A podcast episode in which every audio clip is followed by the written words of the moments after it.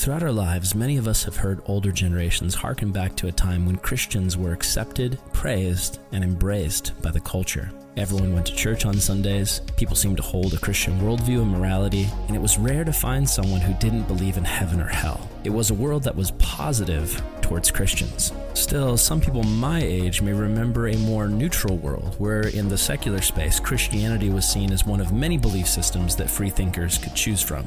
But today, many are talking about the negative world, a shift where the views of the culture have become much more hostile against Christians. Do these views have validity, or are they an overblown exaggeration? What does this mean for the church? And how can we react to it in a way that's true with who we are as Christ followers? Today on the Good Lion podcast, I sit down with Mike Doyle, founder and lead pastor of Movement Church in New York City, to chat about this complex issue. Later in the episode, I'll be joined by Brian Higgins to dive further into how we can respond to this concept. I really enjoyed this conversation, and this episode is the first of a three part series on the concept of the negative world. So there will be more good conversations to come. We hope this helps you think and consider how to walk wisely as a Christ follower and to consider the ways the world is changing, but also how our mission as Christians never changes. You're listening to the Good Lion Podcast.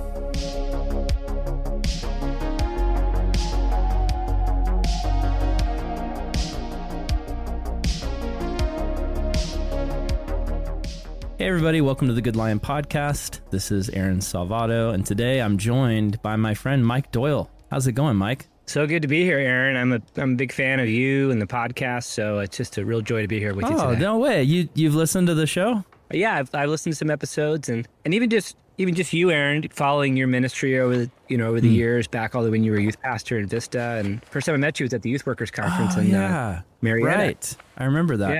So I've been I've been kind of following your journey from a distance, and uh, Yeah, my I'm a big fan of it. my wife and I came up and prayed with you. I think when we were trying to figure out the whole whether or not we were moving to Ireland thing. So that was what should we both remember that that kindness uh, that you showed us that night. That was really sweet, man. And thanks for the words. I appreciate that. And I I've been a fan of you as well, man. And just watching how you pastor and how you lead. And I just have like a very strong appreciation for guys who are theological conservatives, but who pastor in very progressive spaces. Most of my heroes are pastors in Portland or people who have pastored in Portland. And I feel the same way about guys in New York. That's that's gotta be a tough a tough environment, right? Absolutely. Yeah, it's uh for me it's fun, you know what I mean? Because it's a challenge and it's Yeah. it's an intellectual challenge, spiritual challenge and and it's fun to like I was thinking I um I study a lot in Williamsburg and I go to the Blue Bottle like on like North Fourth in Williamsburg and I kind of like that. I almost like to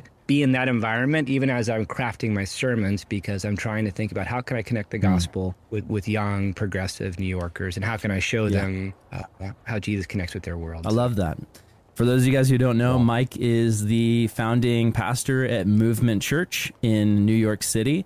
And he's also been a longtime member, collaborator within the Calvary Chapel spaces. You, you did you come out of a Calvary? Yeah, I, I, I got saved at a Calvary Chapel in Northwest Florida when I was 18. And then I went off to Calvary Chapel Bible College. I was up at Twin Peaks and down at Murrieta. Hmm. And then had always wanted to, you know, plant a Calvary Chapel. And but I went to Multnomah in Portland. And after I graduated from Calvary Chapel Bible College, I went to Multnomah in Portland. And that's actually, Tim Mackie and I were there at the, same time. We were really good friends. At, And fantastic. Yeah, college together. And then I was a youth pastor and then a youth evangelist. And then in my mid 30s, I moved to New York and planted movement. That's awesome, man. That's really cool to hear.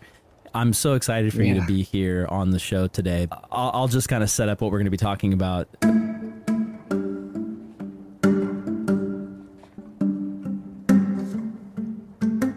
What we're going to be talking about today is a long, complex, winding, complicated road. And it all started for me with Christian Twitter, which I was telling you earlier before the show. I try to stay off of Christian Twitter because I feel like everybody's so snarky and angry and d- debatey on Christian Twitter. But occasionally I, I peek in and see what people are talking about. And every week it's always something that everyone's debating about. But uh, I popped in a while ago.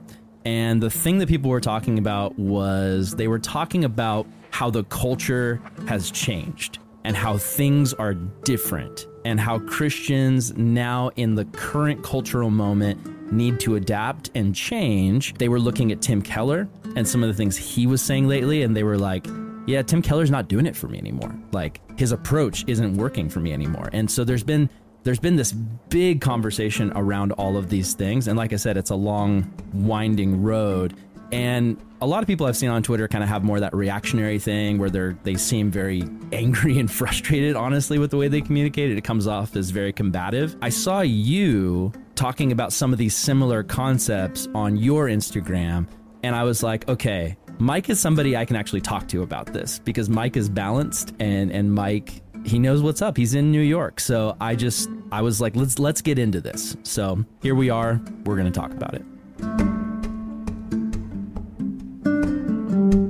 Okay, so Mike, the first thing that I'd like you to do in this conversation for us is can you introduce us to this concept of the three worlds in evangelicalism? And this is a concept I think that came from a guy named Aaron Renn. And I don't know if he was a pastor. I, I know that he's a writer and a consultant, and he's sort of like a Christian cultural analyst. So he wrote a piece recently and it got everyone very fired up and it started a lot of conversations. So, would you be willing to kind of break down these concepts for us? Absolutely. I feel like Aaron's analysis of our culture and what's happened over the last 25, 30 years, I think it was actually spot on. Hmm. And again, I, I minister on 24th Street in Midtown Manhattan in New York City. I have a young church of millennials and Gen Z. We have a tremendous amount of Gen Z that are coming now, which is actually super encouraging to hmm. me. And so I, I see this on a daily basis. I mean, this is the world I live in. So I, I think Aaron's analysis was perfect. So Aaron says like he has three worlds that the church has been ministering in over the last 30 years. He says, first of all, he had positive world, and that was the world all the way up until 1994. Mm. And in positive world, Christianity was viewed positively by society and Christian and Christian morality was normative. And actually, that's the world I grew up mm, in. Yeah. You know, I was thinking today, we'll talk about in just a moment, but about the Obergefell decision in, in 2015 when the Supreme Court legalized gay marriage. The Christianity that I grew up in in the 70s and the 80s, the idea that gay marriage would ever be legalized was like inconceivable. Mm. And I grew up going to church. Everybody grew up going to church. I'm Gen X, so mm. I caught the tail end of like Christendom. I caught the tail end of positive of positive world where Christianity right. was still a part of our culture, part of our world. Everybody went to church. Then he says positive world came to an end in 1994, and then you had neutral world from 1994 to 2014. So that, that's what I would have grown up in as a millennial. Exactly. Mm. That's exactly the world you grew up in. And in a neutral world, Christianity was seen as socially neutral. It didn't have the dominant status in society any longer. It wasn't like everybody went to church. The Christian moral worldview wasn't the dominant one anymore, but Christianity wasn't seen in a hostile mm. way. Christianity was still kind of seen favorably, and the church was still seen favorably. Like your generation, you know, I was a, I was a youth pastor, you know, when you were a teenager and you had like um, tooth and nail records and you had, classic you know, yeah, yeah, big Christian festivals yep. and kids went to youth group yep. and there was a lot of like crossover between secular culture and Christian culture. Sure. And it was a fun time to do ministry. It was a, it was a neat world. Mm world. But Aaron says that we entered into negative world in 2014. And in negative world, I'm just going to read what he says about it. He says, In this world, being a Christian is now a social negative, mm. especially in high status positions. Christianity, in many ways, is seen as undermining the social good. Christian morality is expressly repudiated. Mm. And I think Aaron is absolutely right. Mm-hmm. I think we, we live in a world now, in, in, in, American culture, where the culture is not neutral any longer. The culture is actually very hostile to the Christian hmm. Faith. And then when you and I were talking about it on Instagram as we direct message, I will never forget. It, I think it was June 26, 2015. It was a Friday, and I was I was pastoring in New York City. I had a, like a young millennial church. We were meeting at the Union Square Ballroom at Union Square, and the Supreme Court legalized gay marriage on that Friday. And I think the reason why they did it on that Friday was because that was like Gay Pride weekend. And that Sunday, every year in New York City, there's a huge gay pride parade that goes down Broadway. And after gay marriage was legalized, it was like the whole city was the Empire State Building, had rainbow colors on it. There was rainbow flags on all the telephone poles. Bank of America had a rainbow flag. Whole Foods had a rainbow flag. Everything had a rainbow flag. And I just remember being in my car with two of the leaders from my church and it was like I it was like I went to bed in one America on that Thursday and I woke up in a completely different America on that Friday. Mm. And and it was I think this the symbolism of that was perfectly personified in the Obergefell decision when the Supreme Court legalized gay marriage. And and I think once and for all that was the kind of official rejection or repudiation of, of the Christian of the dominant Christian worldview of the United States. And I woke up in a new America, mm. and that new and I could feel it, and I could feel I could feel the the actually the atmosphere of the city shift to where you just felt this host, you felt this hostility. So I would actually I'd say negative world began in 2015. That would be the only way I disagree with Aaron. I mean, is he says it began in two, 2014. I think it began in 2015. Yeah, I mean maybe it was starting to take formation, you know, 2014, and then you you have this culmination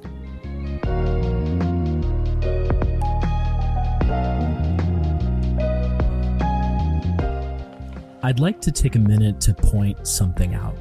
And I think it's important to mention because I send this podcast occasionally to my non Christian friends. And if you're listening, maybe you're not a Christian. Most of the audience of this show is. But if you're not a Christian, you might be hearing what Mike is saying and you might be thinking, I don't understand. Why would civil rights being given to more people help create this negative world for Christians? And here's the thing so often, honestly, I think we Christians act like our morality should make obvious sense to everyone. But when I look at scripture, it actually tells us that our beliefs will seem like foolishness to those who don't believe. So I'd like to take a minute to explain where we're coming from to help bring a certain level of understanding. So what I would say is that Christians are playing the game of life with a different set of rules than everyone else. We believe in a God, a God who loves humans and created humans primarily to be in a relationship with Him and with others.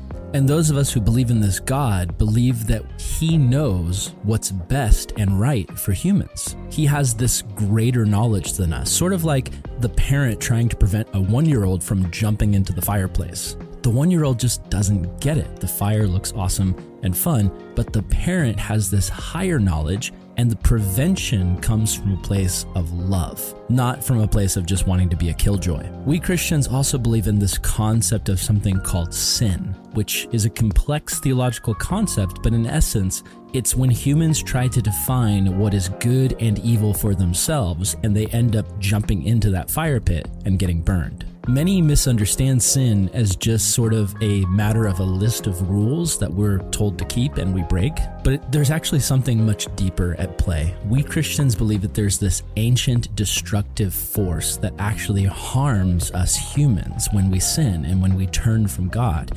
And when we do these things, it's harmful to both our bodies and our souls. So, what does this have to do with sexuality? Well, when God created sex and sexuality, he designed it to only be something expressed through a marriage between a man and a woman. So, any sexual expression or activity outside of that would fall into that harmful, destructive sin territory. Whether that's something like homosexuality or things like adultery or straight folks sleeping around outside of marriage, these are all things that we Christians would believe cause harm to humans because of the destructive power of sin. We believe sin leads to eternal death, separation from God. But we also believe that God loved us all so much that no matter what our sin was, he himself was willing to die for us in our place and absorb our sin and the consequences of our sin. And then we believe that he defeated death, rose from the dead, and created this pathway for all of us to be free from sin and death. We Christians don't simply want people to embrace our morality.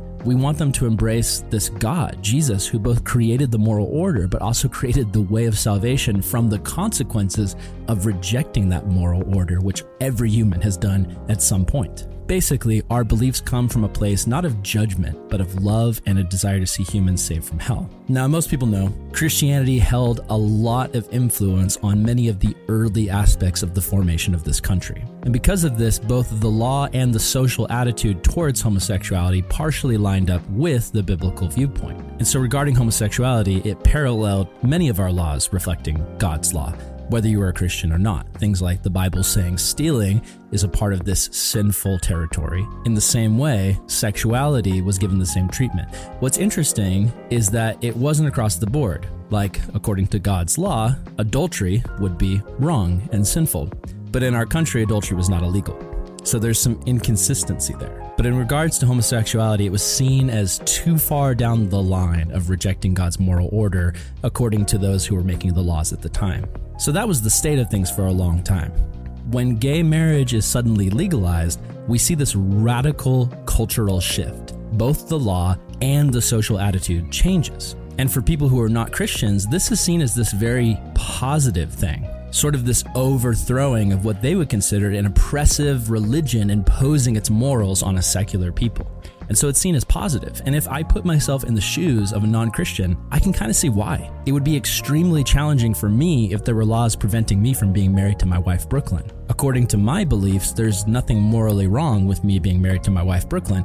So the law would just be frustrating. If the law were to change, I would probably celebrate that. So, for someone who doesn't believe the things that we Christians do about morality, I can see why this legalization would be seen as positive.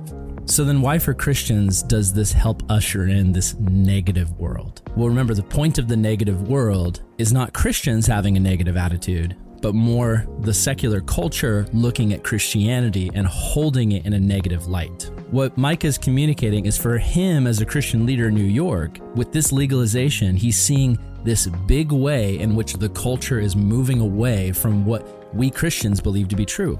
Christian morals, which we believe to be a positive thing, are holding way less influence on the culture. And there's this perception shift where the culture goes, "Hey, yeah, this is this is right. This is good. It's good that this is legal. Why are you Christians against this? Why aren't you Christians supporting this? Why aren't you thrilled like we are? Are you guys bigots? Are you guys hateful? What is it in you Christians that makes you in opposition to this decision. And so then there is this disconnect between Christians and the culture that then breeds this contempt within the culture because they're not on the same page with Christians and they just don't understand where they're coming from and why they would think and act the way they do in this scenario. And personally, I think it is unfortunate and a grave mistake that so many Christians throughout history have fallen into this pattern of looking at people who are non Christians and saying, I can't believe that they would do something that we think is sinful. In one of our books of the Bible, 1 Corinthians 5, the Apostle Paul is literally talking about sexual sin.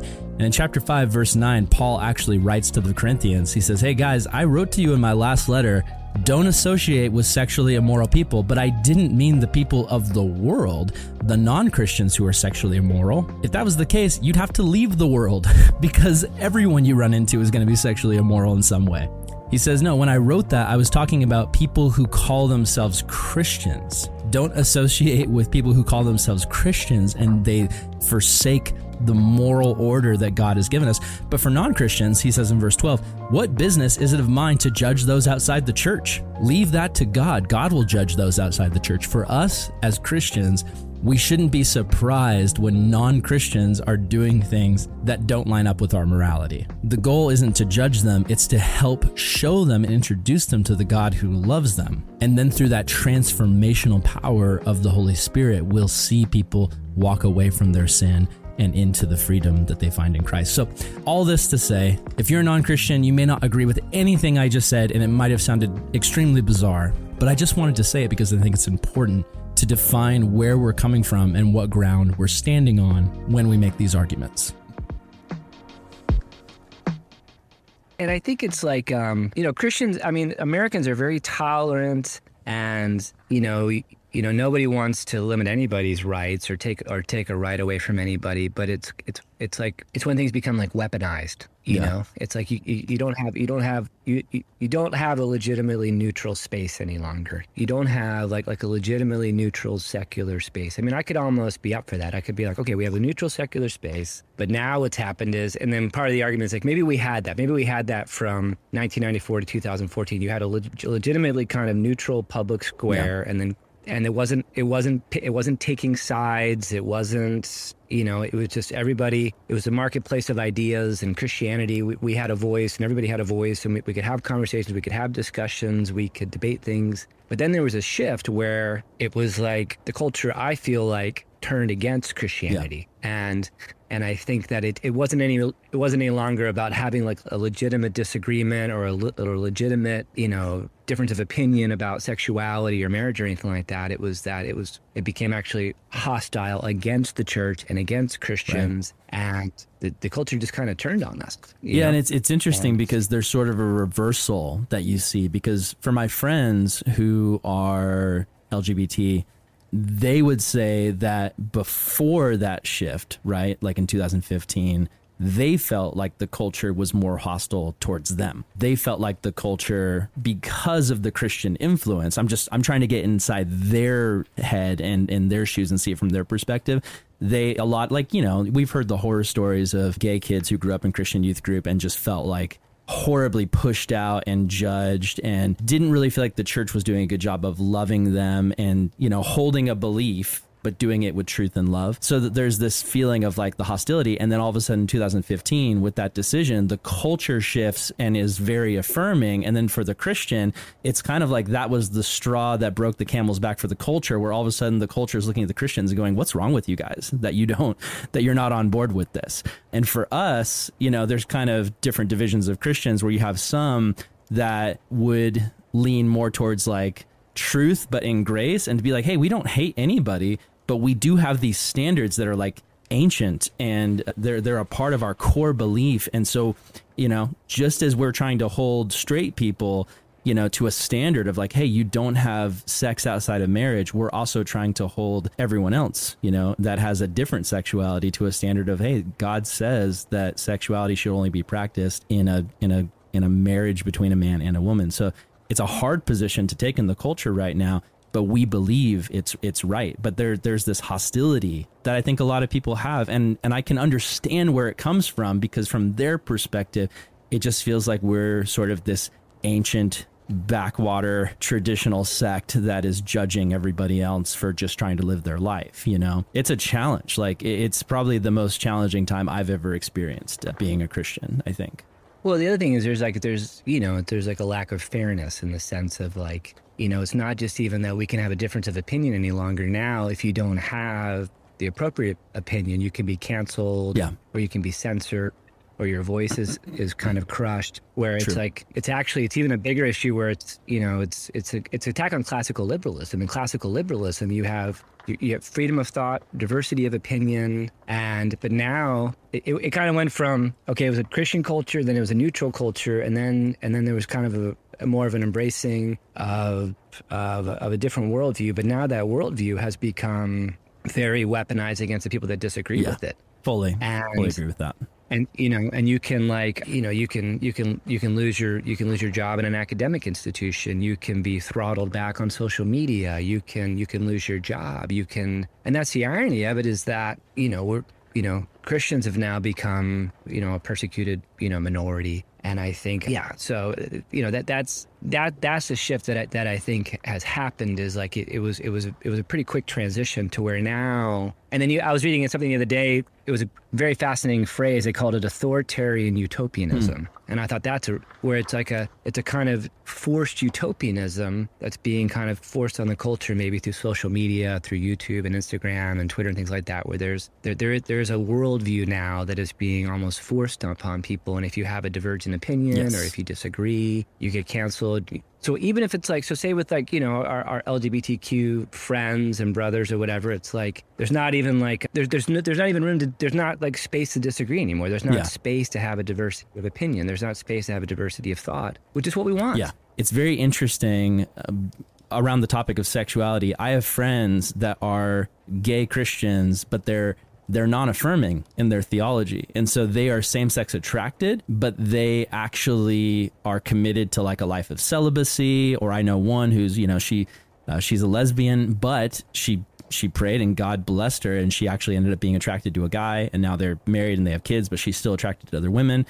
And so these are like christians who are same-sex attracted in the culture's mind they're gay but like they have said to me that they've talked to their friends who are non-Christians and they're, they're they say to their friends who are non-Christians like you are so rigid in your ideas of this sexuality thing that you make me feel like I shouldn't exist. Like that somebody who is same sex attracted, but then like not, they're not going to act on those impulses, but they're going to follow this religious belief. Like you act like you're so open minded, but you actually make me feel like I'm a bad person for having these beliefs, you know? Yes. It's kind of like in, in the way that many LGBTQ people grew up feeling like Christians were looking at them like you shouldn't exist. It's like now this flip side thing, you know, where a, a, an LGBTQ person who's trying to follow Jesus is looked at as like this this weird th- an anomaly that shouldn't exist. Yeah, well, you know, they, there's the phrase, you know, the oppressed become the oppressors. Mm. You know, and I don't, I don't know if we should put that on the podcast, but like I think you know they it, it's no there's truth to you it you know yeah they, they they you know you know that's that you know they they were discriminated against and now they're being extremely discriminatory towards other yeah. people you know right. They were you know that they're they're they're kind of in a position of cultural dominance now. And the irony of it is that they're they're more you know they're they're they're more intolerant of people who disagree with them than, than I felt like the culture was towards mm-hmm. them. It's interesting too is like I was listening to uh, oh he's a he's a he's an evangelist in the UK I can't remember his name off the top of my head. But he was saying that the criticisms of Christianity, it was like it was Christianity created a value system to where the Christian, where actually Christianity is being judged by the value system that it actually created. Mm, yeah. so it's like we believe in civil rights because we believe that every human being is made in the image of God. Yeah. And now it's actually like it's Christianity's own values are being used against the Christian faith. Mm Whereas, you know, we, we, we created the Christianity, not we, Christianity created the world in which you have this tremendous amount of liberty. You know, I, I, I can, you know, it's like, like I live in New York City. I'm, I'm, a, I'm a born again evangelical Christian. Right. Like I am, I'm a, I'm a vulnerable minority, you know, right. and I want to worship Jesus and I want the freedom to be able to worship Jesus. So in a sense, I don't want to take anybody else's freedom away, yeah. but it's a two way street. Yeah. You know what I mean? If we're going to, if we're going to extend freedoms to people, if we're going to extend liberties to people, if we're going to extend civil rights to people, well, then you have to extend it to everybody. Yeah, you know, and we can't say that if you have a divergent opinion or a contrary opinion, that then you get canceled or you get censored or you could lose your job. Mm. And that's that's the negative world thing. Is it went from being like uh, now it now it's like it's it's actively hostile against you know Christians or or even even conservative Jewish people. Anybody who holds to a kind of conservative Judeo-Christian worldview, like there's laws that are being passed, we're, we're being canceled, we're being censored, we're being throttled back on social media. It's not, it's like we're, we're we're being there's a hostility now towards right. that viewpoint.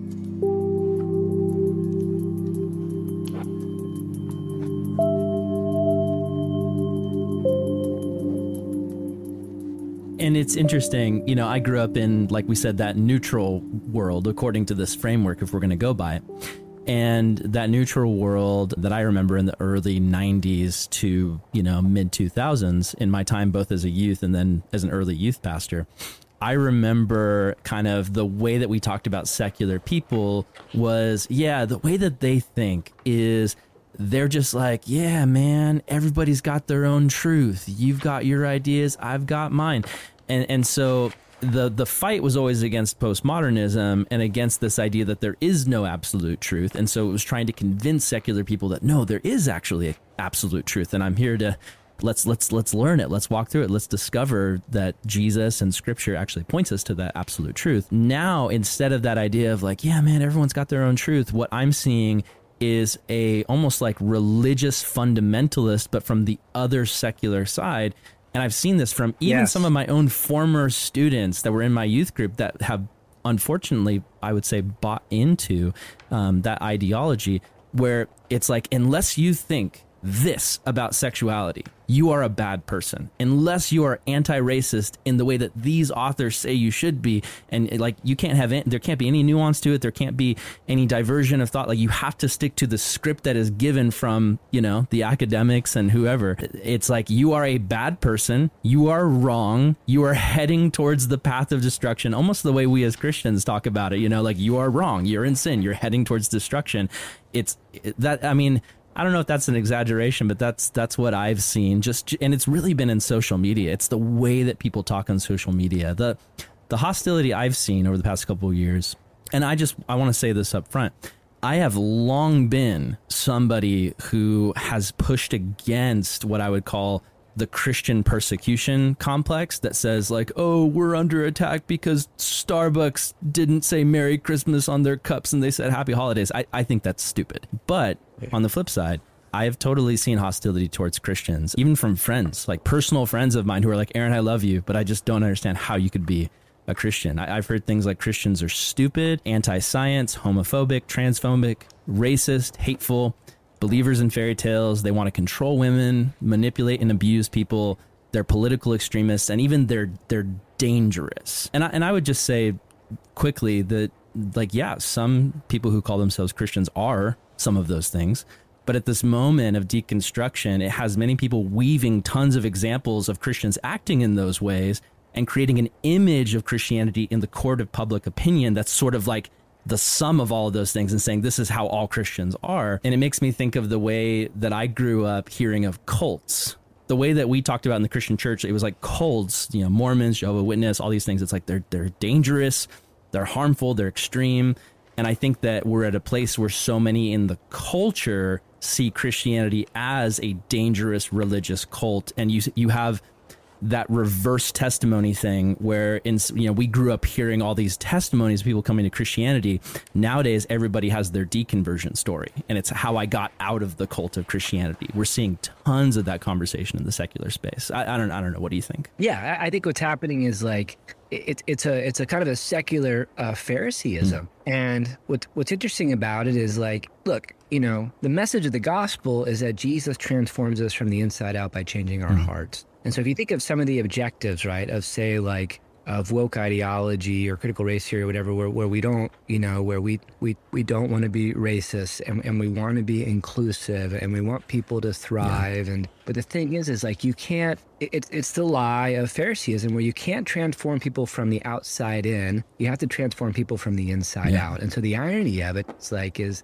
it, it's it's it's taken on a religious character where and it's and it's ironically it's a form of like secular Phariseeism. Hmm. And one of the ironies too is if you think of like a lot of it began in like the Ivy League schools, which a lot of them were founded by Puritans, and it's a kind of secular Puritanism. Mm. It's that same Puritan instinct, but now it's advocating like this kind of you know radical secular mm, worldview. Yeah. And the other thing too is like you ultimately you can't have a sec you can't have a secular neutral public space. Like neutral world was doomed to begin with because human beings are fundamentally religious, and if they're not religious about Christianity or about Judaism, then then they're going to be religious about other things.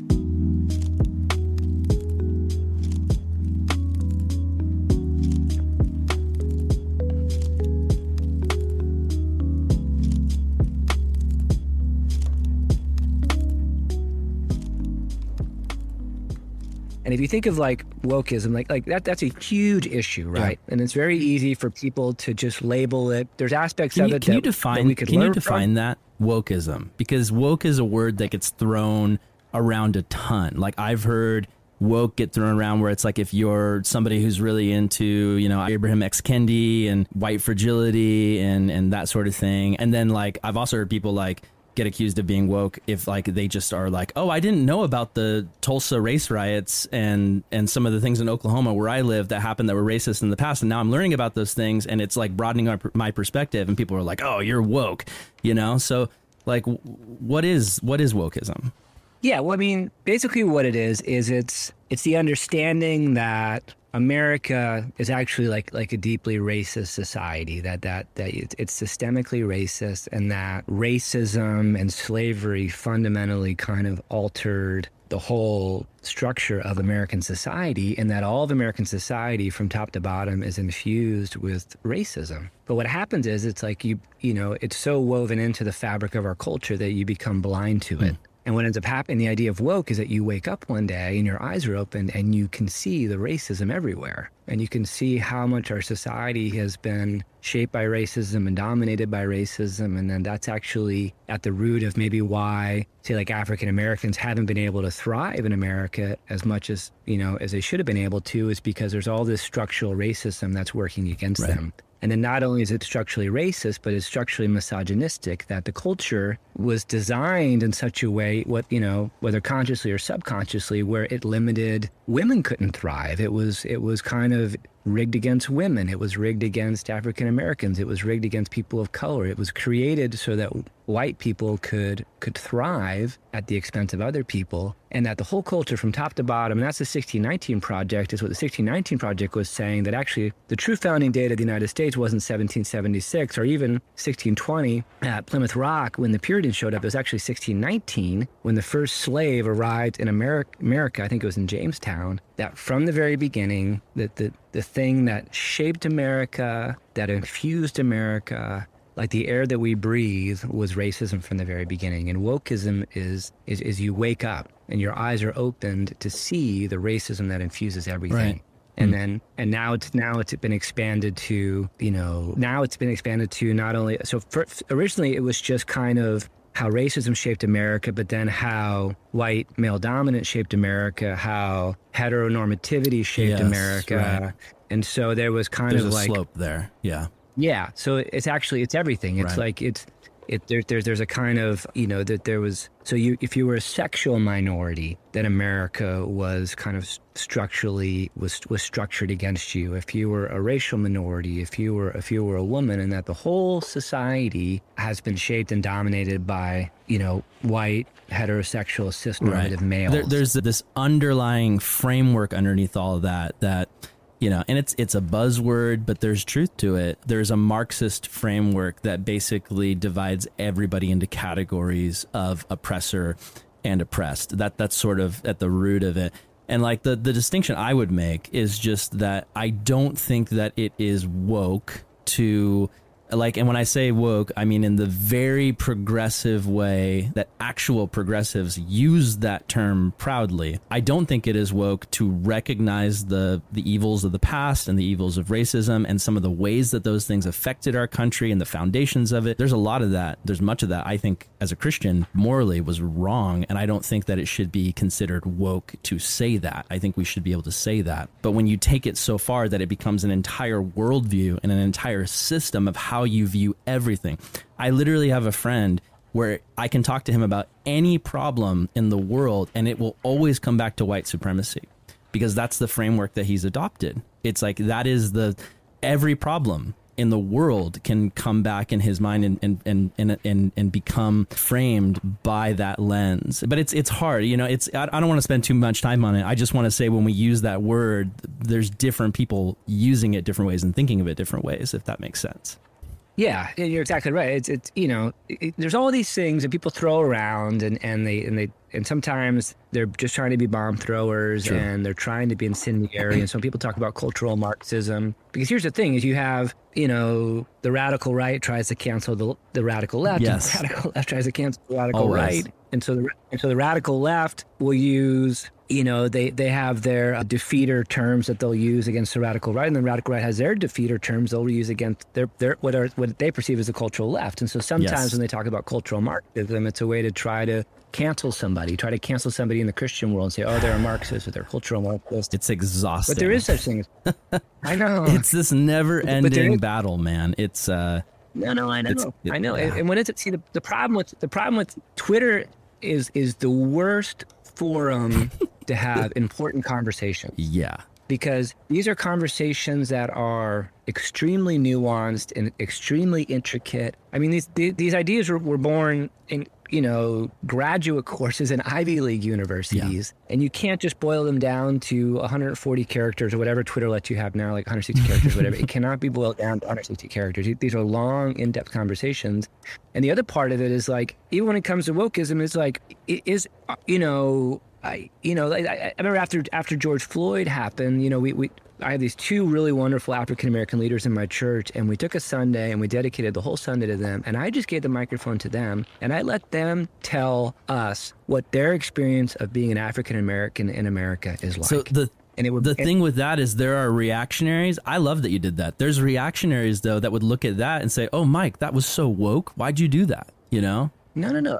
Well, and it's like here's the thing. that's what I like, hate about this conversation. Is I'm- everybody that I'm not going to tell them that that their lived experience isn't real, Hmm. you know. And so I want to hear from them their experience. What's it like? And they're wonderful people. They love Jesus Christ. They're some of my best leaders. I adore them. I absolutely trust Yeah. them. And to hear about their experience being an African American person in the United States and their experience interacting with the police and all those things, it would break your Yeah. heart. And so, and that's the tricky thing about it is like if you just say, if you use these kind of, if you just label people or say, oh, wokeism and that's all woke, it's like, yeah, but you know what? It's not completely wrong. It's not entirely wrong. You know, they're, they're making, there's some justifiable points they're making. America, the original sin of America was slavery, and racism has been a very deep part of America. Now, does it mean we, we burn the whole thing down? Does it mean we destroy the whole No. thing and, and we and we start from scratch? Absolutely not. I That's not think it's like no, it's not healthy at Yeah. all. And I and I don't think. And let's.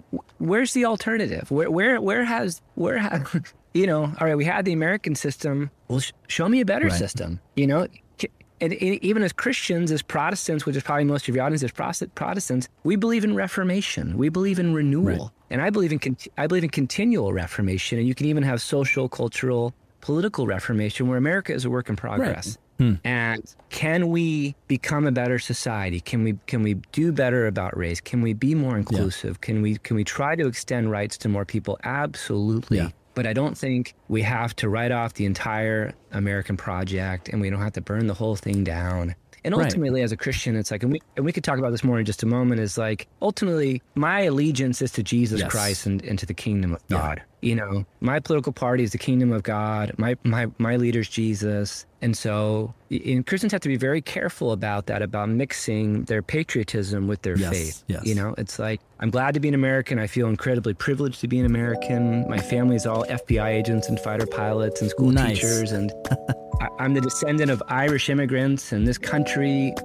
blessed us beyond anything we'd ever experienced in history. Right. And I love the United States of America, but you know, it's not. It's it's part of part of this world. You know, and so you know, my my allegiance is to the kingdom of God and to Jesus, and I want to be a good citizen. I, I don't think the gospel. I think the gospel makes us better citizens. I think that was part of the. I think that was Justin Martyr's apologetic. You know, when when he was talking to, you know, he's making his appeal to the Romans. He says he says he says Christianity doesn't make Romans worse citizens. It makes them better Yes. citizens. And so I think the more loyal we are to Jesus, the more faithful we are to Jesus, the more invested we are in the kingdom of God. It'll, it'll make us good citizens. And I don't think so. I don't. You know, it, it's tricky. You know what I mean? It's like it's tricky. Game over. Yes, I agree with Mike. It is tricky. And that's why we're going to take our time with this conversation and actually split it into three parts. We want to give you time to wrestle and think through the concepts we're bringing to light. So tune in next episode as Mike continues to flesh out this concept and even offers us his idea on a solution for how Christians can adapt to face the problems of the negative world. Now I'm going to sit down with my beloved co host Brian Higgins as we discuss a recap of what we just learned from Mike and how Christians can absorb this information without giving into the cycle of fear that is the American Christian persecution complex. Here's my conversation with Brian. Hey, everybody. Welcome once again to the Good Lion Podcast. I'm Aaron Salvato, And I'm Brian Higgins.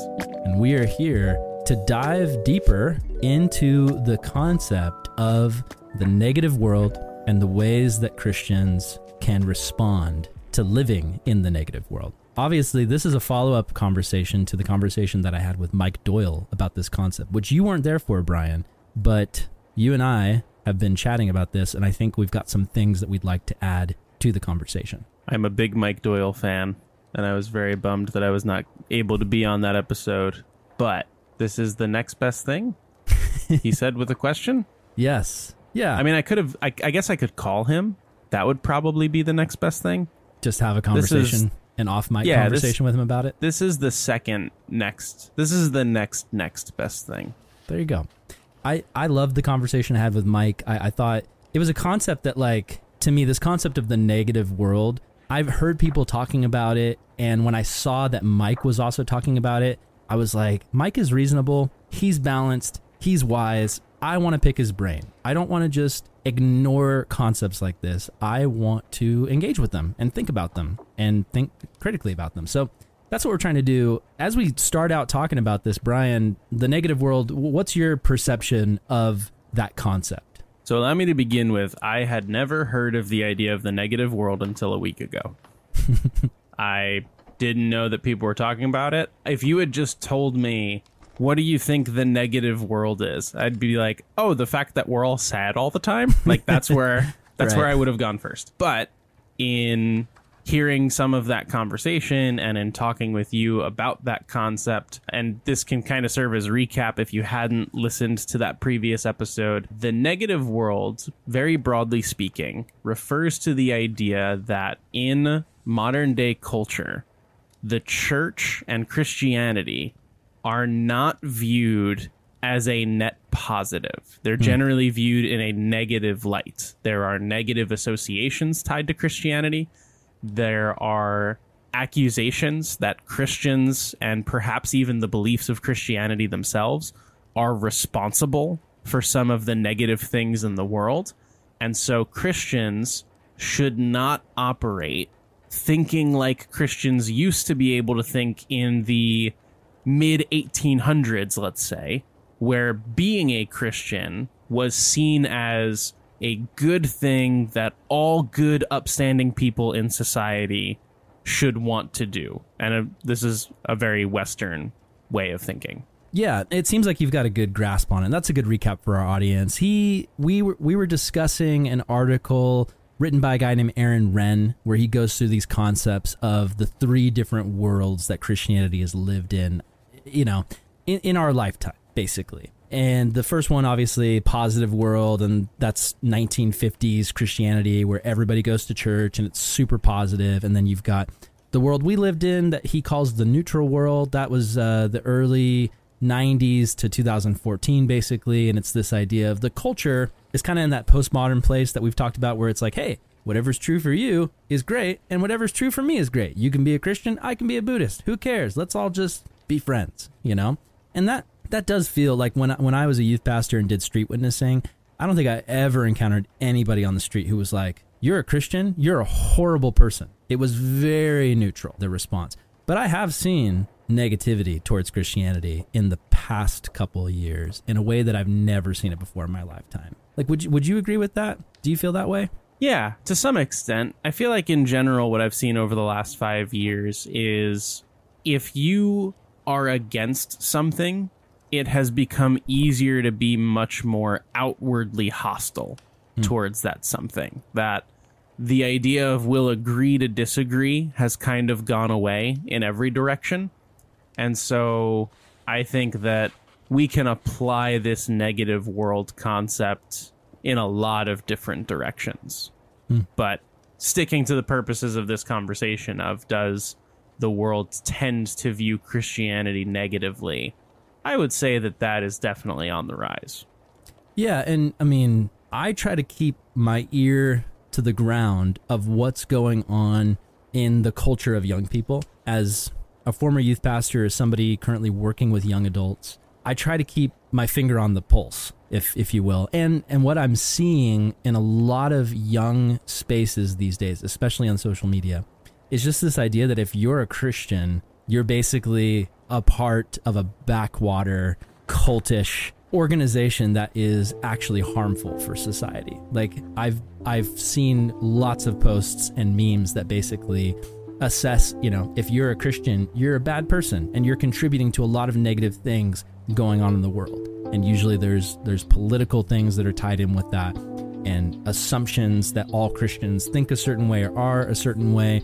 And yeah, I mean it, it can it can be frustrating.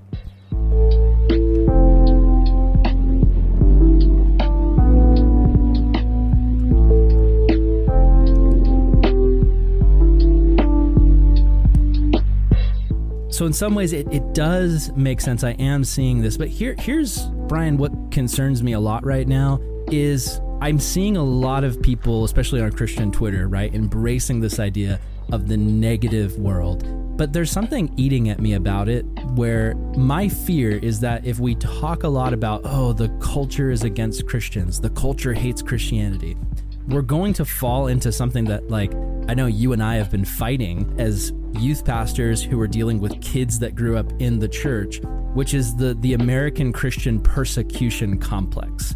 And what I mean by that is this idea of kind of being in a state of Christianity where you're so focused on, oh, the culture hates us, woe is me, we're under attack, that you aren't focused on evangelism or gospel mission. And to me, like a prime example I can think of is I remember there was one year where everybody on social media was up in arms because there was this one very reactionary pastor that got on social media and was complaining about how they changed the Starbucks cups to remove Merry Christmas and instead it's just a happy holidays. And it was this idea of, you know, the culture is so evil and wicked because they took the Christ out of Christmas. And, and I just rolled my eyes and was like, what are we doing as Christians? Like, why are we fighting the culture so hard on stupid things like this when, when it just makes us look ridiculous in the eyes of the culture?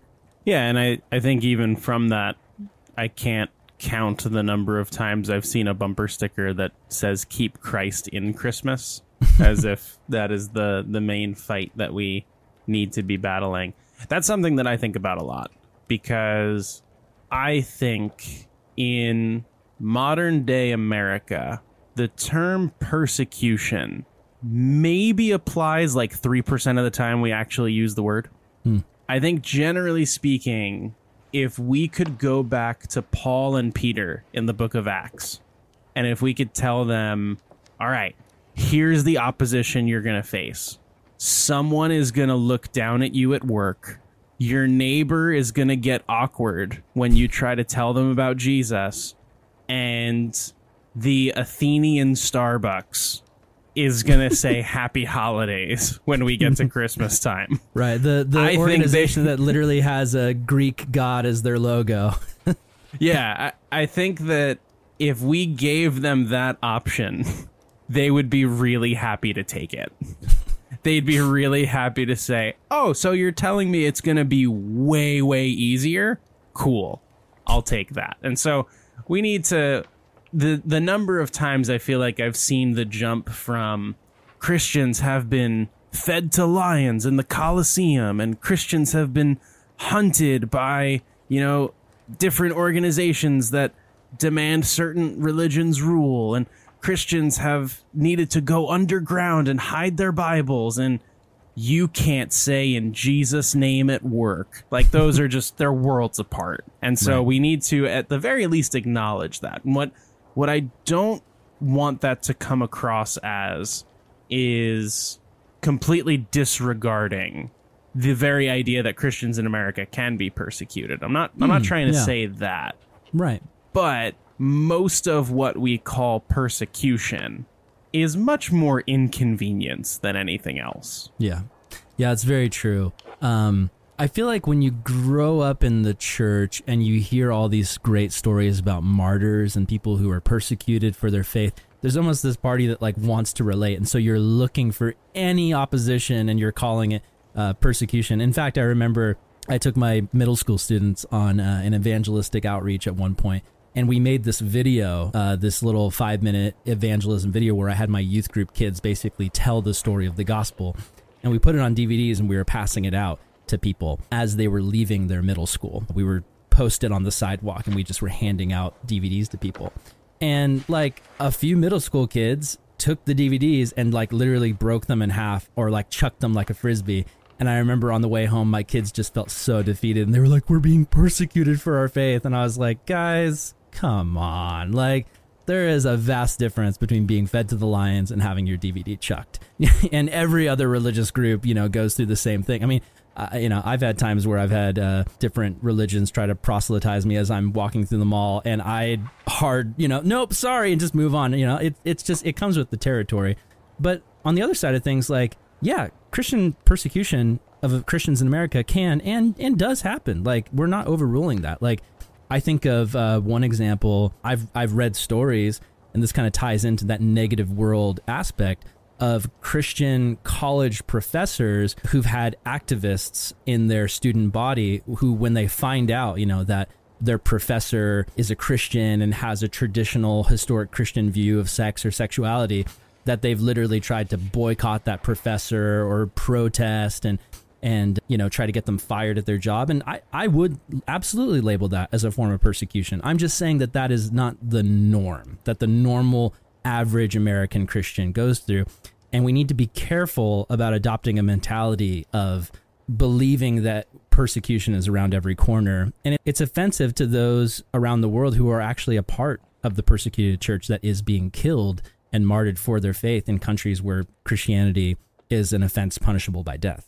And to me, the big thing is are we looking for persecution around every corner? Hmm. Because I, I think about, I think I've told this story on the podcast before, but growing up in church, I had always heard that one day I would go to a big liberal university where God would be disregarded and I would have my God's not dead moment where a professor would try to completely undo my faith as soon as they found out I was a Christian. And, And I went get to hit by a car and get saved. Exactly.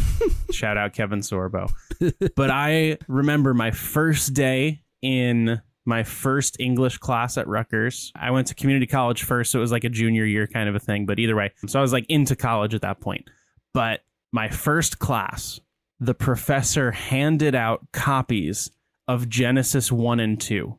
And in hmm. my head, I got all hopped up. I was like, here it comes. Like, here's the persecution. Like, it's going to happen. And like, I was a little excited. I was like, I've been, I had been told about it for so long. I, I wanted to actually taste some of it. Did you think it was going to be a Dead Poet Society moment like that Robin Williams movie where he was going to tell the class, everyone stand on your desk and rip Genesis up or, or something like that? I thought it was going to be, he handed it out and we read it. And then he asked, now who in here believes this? and if you raised your hand, he was just going to like Shame you. verbally break you down in front of the 75 people in the lecture hall. That's what I thought was coming. Right. And so I got really tense and we read through it. And then his first question was, okay, what do you notice about it?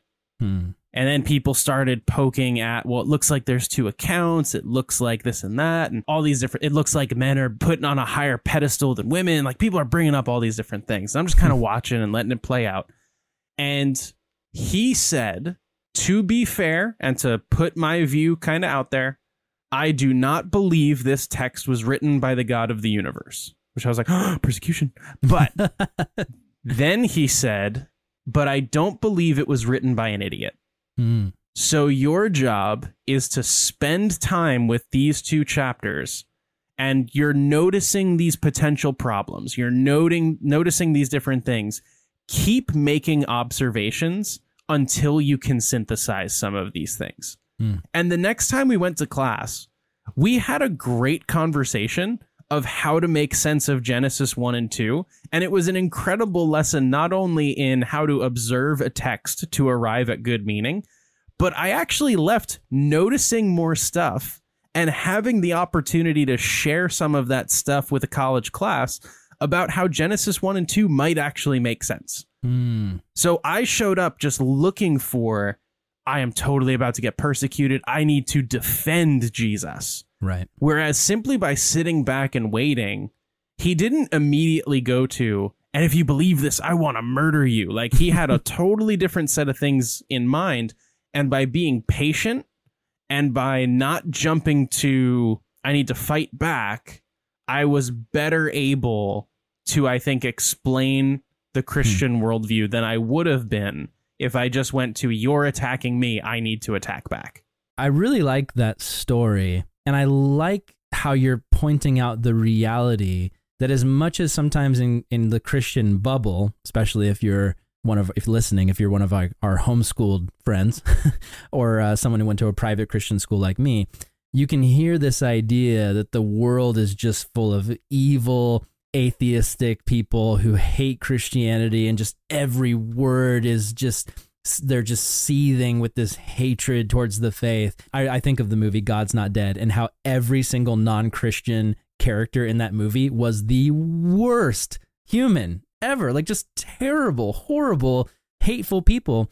And that's what happens when you have a movie made by Christians for Christians is it, it portrays everybody outside of our bubble as the worst. And while I fully believe that people without Christ are dead in their sins and lost, and that they need to find the light, I think your story, Brian, is pointing out this reality that not every non Christian is out to get us. Some are actually willing to engage with our ideas and have a conversation. And I think It's so important that we recognize that because while the Bible says the way is narrow and few find it, it's specifically that hope that a few will find it that motivates us in our methods of evangelism. We're looking for those few. And so we don't want to push away anyone. We want to go out into the world not with this mentality of defensiveness and viewing non Christians as our enemy, but with a mentality of rescue mission, asking the question who are the few that Jesus is drawing to the narrow gate?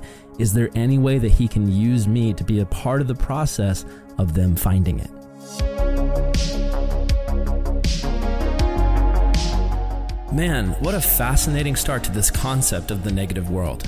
I know for me, as I try to process all this information, my big takeaways are this.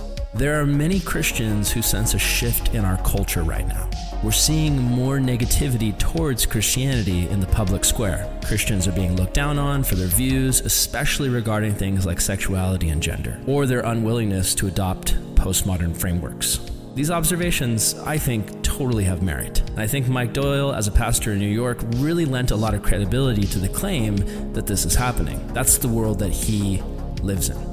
However, I would add this just because some of the culture is shifting to a negative posture towards Christians doesn't mean that we can let our guard down against the temptation to play the victim and forsake our mission to reach the lost in favor of retreating to the comforts of tribalism and defensiveness and complaining we must resist the American Christian persecution complex because it turns our minds towards the doom and gloom of wallowing in every persecution, whether real or perceived. Instead, we must become aware of the culture's changes, but never lose our mission to lead people away from sin and to Christ. In this episode, we introduce you to the concept of the negative world. And in the next episode, we're going to continue the conversation. Mike Doyle will be back to offer us his take on a solution for how to face the negative world. Brian and I will dive deeper into the controversy surrounding Tim Keller on this issue, specifically around the debate on whether or not winsomeness is a good strategy for Christians to employ in this moment. And Mike and I will discuss the problems of both sidesism, the disconnect many Gen Z Christians go through when they feel they're being forced into political boxes by their elders, and how those of us with theologically conservative positions can help bridge that gap. Thanks for listening to the Good Lion podcast. We hope you'll join us next time. Thank you.